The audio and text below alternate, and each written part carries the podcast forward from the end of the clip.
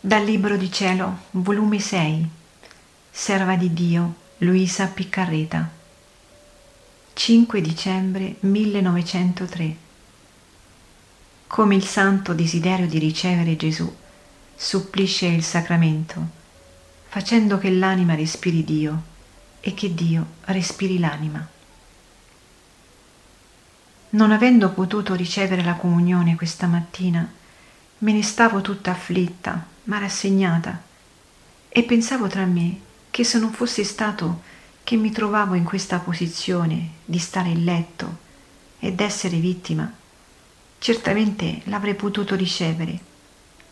E dicevo al Signore, vedi, lo stato di vittima mi sottopone al sacrificio di privarmi di ricevere te in sacramento.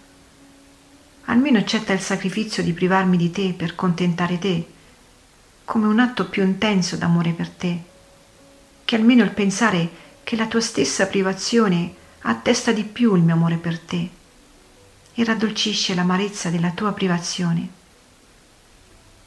E mentre ciò dicevo, le lacrime mi scendevano dagli occhi. Ma oh, bontà del mio buon Gesù. Non appena mi sono assopita, senza farmi tanto aspettare e cercare secondo il solito, è venuto subito e mettendomi le mani al volto, tutta mi carezzava e mi diceva Figlia mia, povera figlia, coraggio.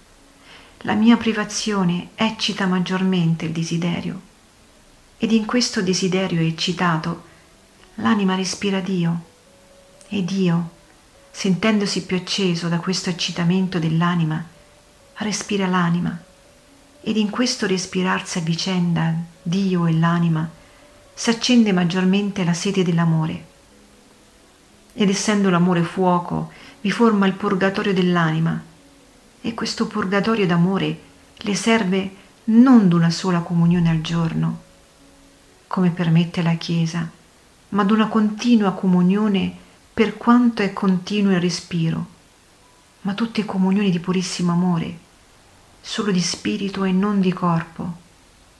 Ed essendo lo spirito più perfetto, ne avviene che l'amore è più intenso. Così ripago io, non chi non vuole ricevermi, ma chi non può ricevermi, privandosi di me per contentare me.